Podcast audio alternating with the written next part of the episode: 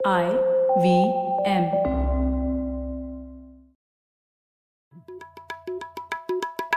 भाई हम हिंदुस्तानियों को बतियाना बड़ा पसंद है। बंगाली में अड्डा उड़िया में खोटी कन्नड़ा में हरटे और हिंदी में पुलियाबाजी। इस कला के लिए हमारी हर भाषा में एक शब्द है। तो प्रणय और मैं तो अक्सर मिलकर पुलियाबाजी करते ही रहते हैं। हमने सोचा कि आपको भी इसमें शामिल कर लिया जाए।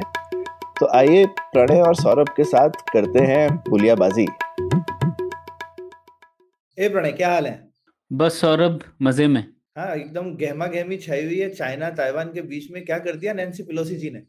हाँ मैं मुझे तो लगता है चाइना ने राई का पहाड़ खड़ा कर दिया लेकिन हाँ ठीक है बहुत कुछ हो गया। पिछले एक हाँ। हफ़्ते में वही वही एक न्यूज़ थी जो लोगों ने पढ़ी होगी काफ़ी कुछ। हाँ मतलब उन्होंने चाइना ने तो ऐसे बोल दिया हम प्लेन प्लेन उड़ा देंगे सब कर देंगे मतलब नैन्सी पेलोसी को मानना पड़ेगा और डरी वरी नहीं और पहुँच गई ताइवान। हाँ बिल्कुल और उसके पहले उनकी जो ट्रिप थी उसको थोड़ा सीक्रेट रखा गया था तो मतलब उसमें ताइवान एजेंडा में नहीं था तो काफ़ी लोग बोल हाँ। रहे थे कि नहीं जाएगी वो शायद वगैरह वगैरह लेकिन वो गई और उनका काफ़ी कमिटमेंट रहा है ताइवान के प्रति सौरभ अच्छा 1991 में मतलब जनरली चाइना के जो तानाशाह ही है उसके अगेंस्ट वो उनका काफ़ी पोजीशन रहा है। तो 1991 में वो एक सेनेटर ग्रुप में थी तीन लोग थे शायद। वो लोग चाइना में थे। तो तियाननमेन स्क्वायर जहाँ पर दो साल पहले वो स्टूडेंट प्रोटेस्ट हुआ था 1989 में उसके अगेंस्ट उन्होंने डेमोन्स्ट्रेशन किया था चाइना के अच्छा अंदर।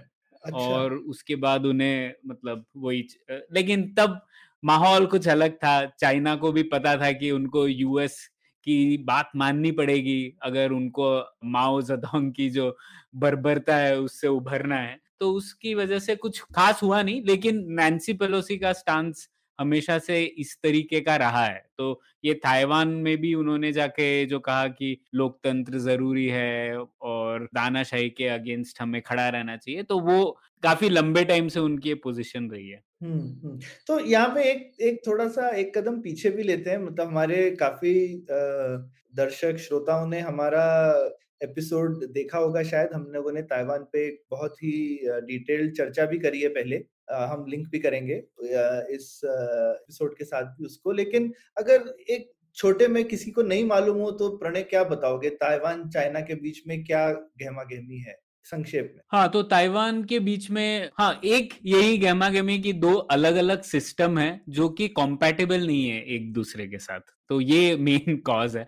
एकदम कॉम्पेटेबल नहीं, या तो एक को दूसरी जैसा बनना पड़ेगा, या फिर दूसरे को पहले वाले जैसा बनना पड़ेगा, लेकिन कॉम्पेटेबल नहीं। ऐसा क्यों? क्योंकि मतलब एक तो ये सिविल वॉर की तरीके से देख सकते हैं आप, गृह युद्ध की तरीके से, क्योंकि जब कम्युनिस्ट पार्टी और जो गुओमिंदांग है, जिसे चियांग शेक या जियांग जिएश जो एक्चुअल नाम है, और माओ जदोंग की नहीं बनती थी, एक कम्युनिस्ट पार्टी में थे गुओमिंदांग थे, दोनों का स्प्लिट हो गया तो जियांग जिएश चले गए ताइवान में और ताइवान में उन्होंने अपनी गवर्नमेंट बना ली। तो आप कह सकते हैं ये सौ साल से चला आ रहा है गृह युद्ध है और अभी तक चीन ना तो ताइवान के ऊपर कब्जा कर पाया है और कई टाइम तक ताइवान बोलता था कि हम पूरे चीन के नुमाइंदे हैं। तो वो कहते थे कि आपको याद होगा सौरभ 1970 के पहले तक जो चीन ओलंपिक्स ओलंपिक्स में जाता था वो ताइवान वाले था। ना कि पीआरसी का। लेकिन उसके बाद यूएस और चाइना के रिलेशन बेहतर हो गए क्योंकि उनका एक कॉमन एनिमी था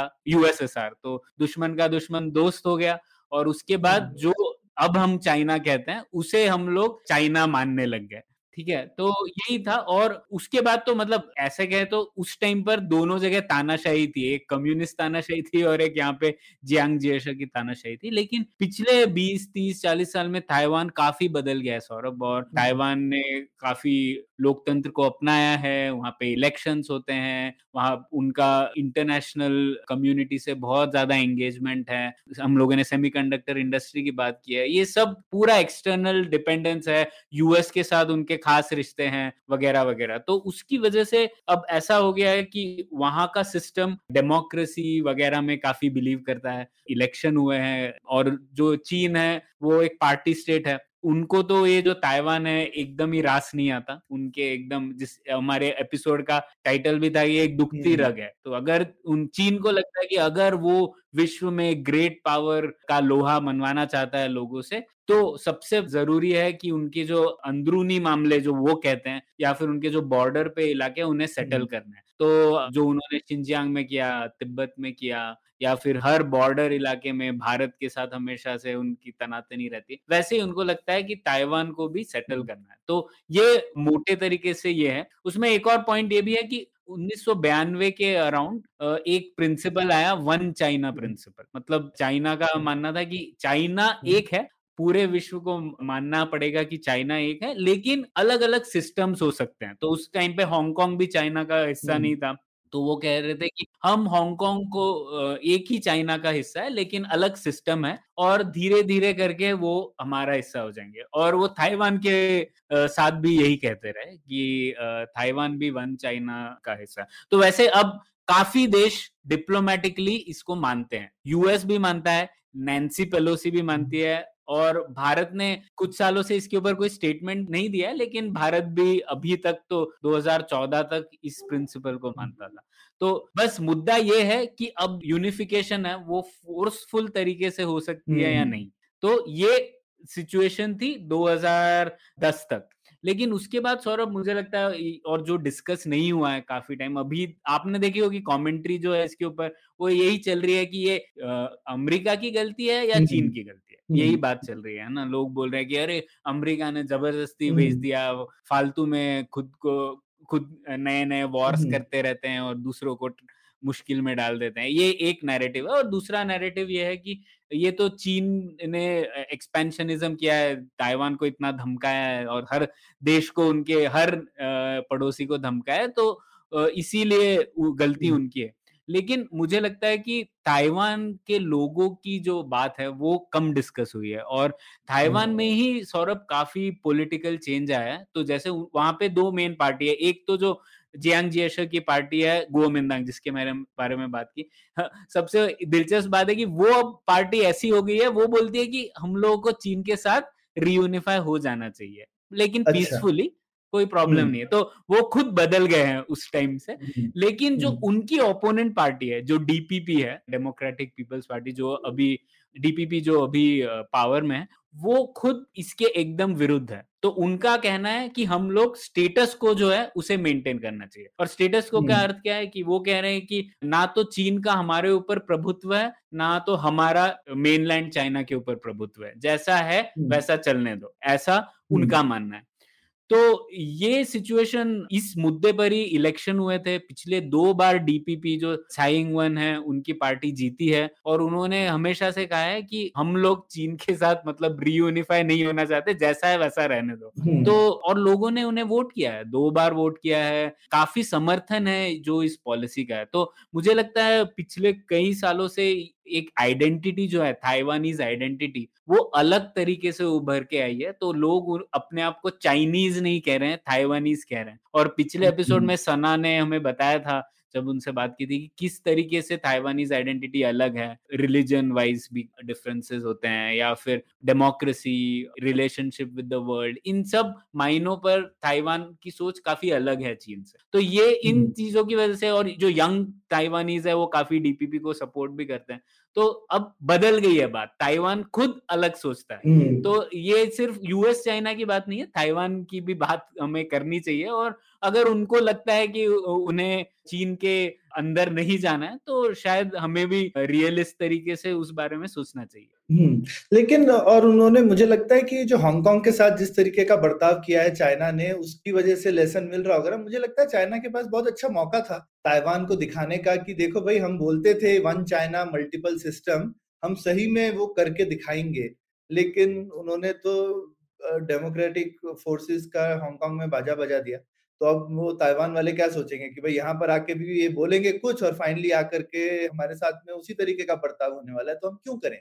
ऐसा है ना हाँ बिल्कुल तो- बिल्कुल सौरभ और तो- ताइवान हम लोग जो ये बात कर रहे हैं वो ताइवान वाले लोगों को कम तकरीबन पचहत्तर साल से पता है और वो चीन के हम्म। डर से उतने साल गुजारे तो उन्हें पता है कि चीन क्या कर सकता है। तो ये हांगकांग वाली बात भी आपने बिल्कुल ठीक कहा। इनफैक्ट जो ताइवान के फॉरेन मिनिस्टर है उन्होंने साफ़ साफ़ कहा उन्होंने बीबीसी में इंटरव्यू दिया था दो तीन दिन पहले कि उन्होंने कहा था कि जो चीन ने हांगकांग में किया है या फिर जो ईस्ट चाइना सी में क्लेम्स कर रहे हैं साउथ चाइना सी में क्लेम्स कर रहे हैं वो एकदम एक जो तानाशाही स्टेट का बर्ताव है वैसा ही कर रहे हैं। और उन्होंने ये भी कहा कि जो बाकी देश हैं उन्हें देखना चाहिए चीन किस तरीके से बर्ताव कर रहा है और उनकी जो गाड़ी है वो सिर्फ़ ताइवान को कैप्चर करने के बाद नहीं रुकने वाली है। वो गाड़ी और भी जगह जाएगी तो इसीलिए पूरे विश्व को ताइवान को समर्थन देना चाहिए ऐसा उन्होंने कहा हम्म, तो और यहाँ पे अक्सर कभी कभी ऐसा होता है यूक्रेन में भी लोग बोलते हैं अरे नाटो ने ऐसा कर दिया क्या कहते हैं रशिया को क्यों उंगली करी? लेकिन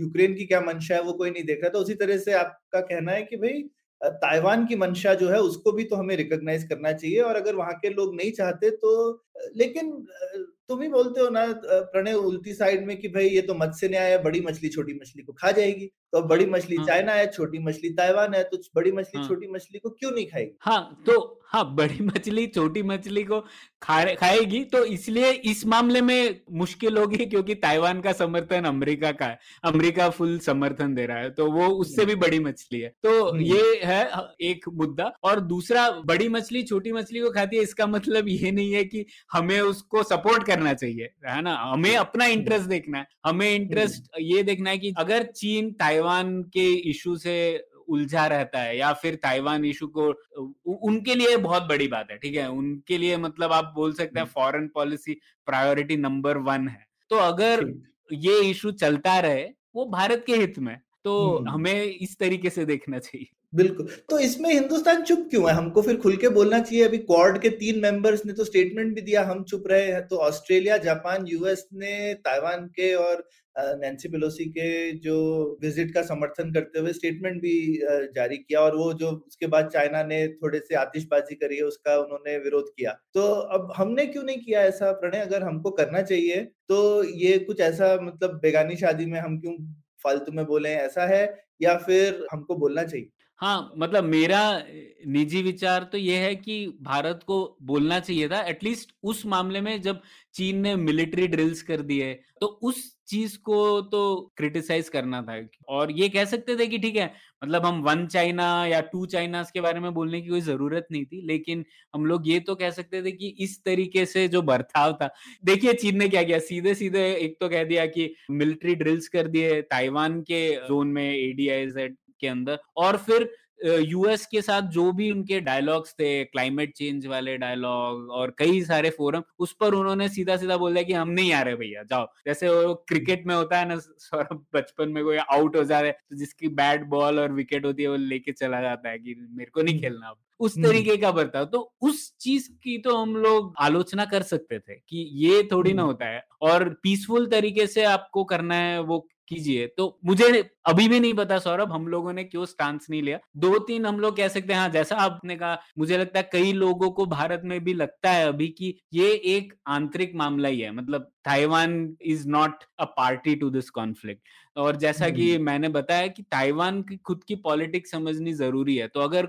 लोगों ने सोचा नहीं है उसके बारे में तो लगता है कि ठीक है मतलब चीन की और यूएस की बात है। दूसरा शायद ये भी हो सकता है ये सरकार की तरफ़ से मुझे लगता है हो सकता है कि अमेरिका और चीन के बारे में चल रहा है और ये इशू थोड़ा दूर है हमसे हमारे नज़दीक तो नहीं है तो क्यों हम इसमें पड़े? ये एक कारण हो सकता है। हाँ इसके अलावा मुझे भी कोई कारण हाँ मतलब चाइना ने हमारे बॉर्डर पे इतना हमारे नाक में दम कर रखा है तो हमको तो कोशिश करनी चाहिए कि कहीं ना कहीं से तो रिटर्न इन काइंड कर दिया जाए उनको लेकिन ठीक है मतलब सरकार ने कुछ शायद हो सकता है कि पीछे से कुछ बात हो रही हो कंटिन्यूस बातें भी चलती रहती है चाइना के साथ तो कभी कभी आप सोचते हो कि भैया क्यों क्यों पंगा लेना है जब एक हम अपना भी मामला सुलझा ही रहे हैं इनके साथ शायद? हाँ तो शायद और इसमें इसमें यह है सौरभ की जैसे ताइवान और भारत के बीच में भी संबंध काफ़ी बड़े हैं काफ़ी टाइम से और हम लोग मतलब वहाँ पे कोई भी देश एम्बेसी नहीं रखता वहाँ पे लेकिन ऐसे नाम नहीं दिया एम्बेसी लेकिन इफेक्टिवली हमारे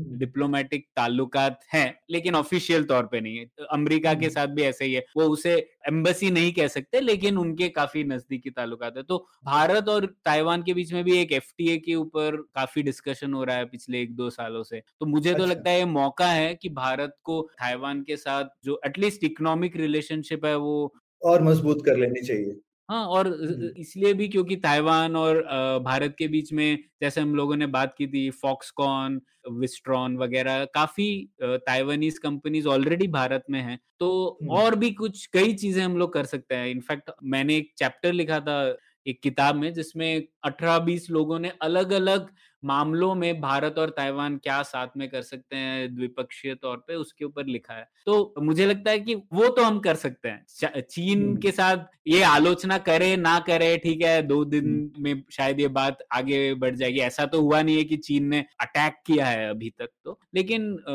ताइवान के साथ हम अपने तरीके से रिश्ते और गहराए जा सकते हाँ कल्चरल रिश्ते बढ़ा सकते हैं फ़िल्म स्टार्स को बोल सकते हैं जाने को, वो तो नॉन पॉलिटिकल होते हैं तो कई बार हम लोगों ने पहले भी इस तरह से किया है रिलेशनशिप कंट्रीज़ में बढ़ाने के लिए तो भारत सरकार के पास बहुत अलग अलग तरीके हैं, कुछ दोस्ती के जेस्चर बढ़ाने के, जो कि शॉर्ट ऑफ़ पॉलिटिकल आउटरीच लगे। तो करने को बहुत कुछ किया जा सकता है और मेरे ख्याल से बहुत अच्छा मौका है करने का। तो ये ये मुझे लगता है मौका उठाना चाहिए जैसा तुम कह रहे हो। तो देखते हैं भारत सरकार क्या करती है उनका अपना विजडम है। पर उम्मीद है हमारे दर्शकों को ये छोटी सी पुलियाबाजी पसंद आई होगी ताइवान के इशू पे। आप बताइए अपने कमेंट्स में आपको क्या लगता है? हिंदुस्तान को क्या करना चाहिए? अगर करना चाहिए कोई क्रिएटिव तरीके हैं करने के सीधे सीधे पंगा ले लेना चाहिए या चुप रहना चाहिए? धन्यवाद। धन्यवाद। उम्मीद है आपको भी मज़ा आया। यह पॉडकास्ट संभव हो पाया है तक्षशिला इंस्टीट्यूशन के सपोर्ट के कारण।